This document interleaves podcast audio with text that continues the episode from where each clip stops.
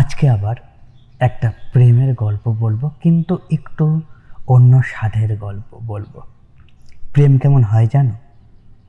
আচ্ছা বসুন্ধরা কি সেই কালো রঙের ডায়েরিটা এখনও খোঁজে? আমাদের বাড়ির ছাদ লাগোয়া আরেকটা রং চটা মতন ছাদ ছিল, সেটাই বসুন্ধরাদের। সেবার ঈদের আগের দিন ছাদে দাঁড়িয়ে নতুন চাঁদ দেখছিলাম, চারিদিকে আতশবাজির শব্দ, আকাশ থেকে ছিটকে ছিটকে ছড়িয়ে পড়ছে বাজির আলো। এর মাঝেই আমার কানে আসলে একটা কান্নার শব্দ। আওয়াজটা ছিল বসুন্ধরার চিলেঘোড়ার ঘর থেকে। আমি থাকতে পারব না, কাজল। আমি তোমার থেকে এমন মুক্তি কখনো চাইনি। মুক্তি? কিসের মুক্তির কথা বলছে বসুন্ধরা? কেন কাজল মুক্তি নিতে চায় বসুন্ধরার থেকে? জানি না। বসুন্ধরার কান্না ভাঙা কণ্ঠ শুনে আমি এতটুকু বুঝেছিলাম যে বসুন্ধরার ভেতরটা চুরমার হয়ে গেছে। বসুন্ধরার কষ্টগুলো না কেউ চেয়েও ভাগ করে নিতে পারবে না। আমি জানি তোমার বুকের অসুখটা খুব খারাপভাবে বাড়ছে, কিন্তু আমি তোমার সাথে থাকতে চাই, আমি তোমার পাশে থাকতে চাই। কিন্তু কেন? এই শব্দগুলো বসুন্ধরার যেগুলো কিছুটা তীরের মতন আমার গায়ে এসে লাগছিল। আমার প্রিয় কাছের মানুষটা তার প্রিয় মানুষের দিকে দূরে চলে যাওয়ার জন্য ভয় পাচ্ছিল। তারপরে কাজলদার কথাগুলো আমার স্পষ্ট মনে আছে। কেন জানো? কাজলদার ডায়েরিটা খুব আগলে রেখেছিল বসুন্ধরা। কিন্তু কাজলদা চায়নি দুরারোগ্যে অসুখের মতো ডায়েরিটাও বসুন্ধরাকে জাপটে রাখুক আজীবন।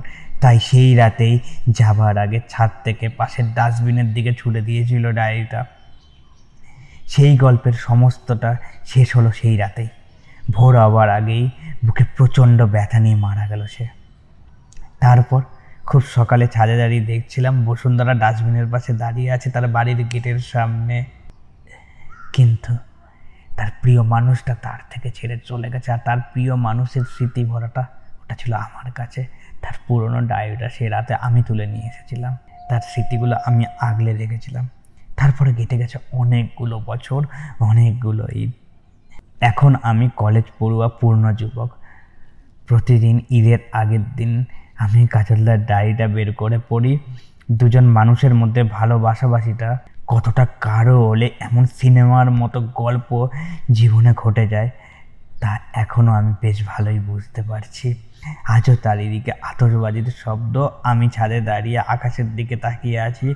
হাতে একটা দুজন মানুষের এমন গল্প, এই গল্প পৃথিবীর কেউ, অন্য কেউ জানে না। সেই গল্পের সারাংশ আমি নিজের চোখে দেখেছিলাম সেই রাতে। আমি সেই রাতে সেই মানুষের শেষ যাত্রাটাও নিজের চোখে দেখেছিলাম। আমি এই মৃত গল্পে জল ঢালছি অনেক বছর ধরে। আকাশ থেকে যখন আলো ছিটকে ছিটকে পড়েছে, যখন এই শহরে সবার চোখে খুশির আমেজ, তখন এক জোড়া চোখ খুব গোপনে নিঃশব্দে কেঁদে ছড়াচ্ছিল সেই চিলেকোটার ঘরে বালিশ চেপে ধরে। এটা শুধু আমি জানি। অনেকগুলো বছর আগে বসুন্ধরা আর কাজলদার কান্নার আওয়াজ আমি শুনেছিলাম। তারপর ধীরে ধীরে সেই আওয়াজগুলো হারিয়ে গেছে। বসুন্ধরা এখন সবার থেকে আলাদা এক টুকরো স্মৃতি নিয়ে মুখ লুকিয়ে কাঁদে। কাজলদা ভেবেছিল তার সাথে তার গল্পটাও হারিয়ে যাবে। বসুন্ধরা বলেছিল, এই পৃথিবীর শেষ দিনও সে কাজলদাকে মনে রাখবে। কিন্তু আমি, আজ আমার কলম দিয়ে সেই গল্পটাকে সমস্ত পৃথিবীর ক্যানভাসে এঁকে দিচ্ছি। আমার শব্দগুলো দিয়ে আমি তোমার কাছে বলে বেড়াচ্ছি। এই শহরে সমস্ত গল্প আজ থেকে আমার প্রিয় এই ডায়েরিটা কাজলদার বসুন্ধরার নামেই চিনবে। বিদায় বন্ধু, আবার দেখা হবে তোমার সাথে এমনই একটা গায়ের লোম খাড়া করে দেওয়া গল্পে।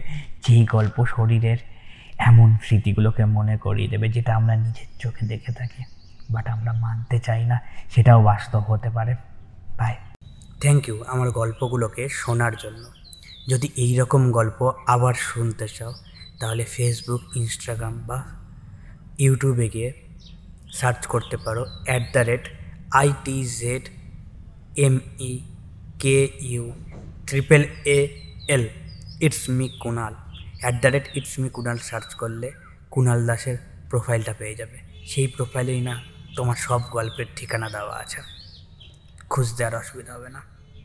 শোনার জন্য ধন্যবাদ। আবার দেখা হবে। হ্যাঁ আবার দেখা হবে পরের কোনো এক গল্পে। বাই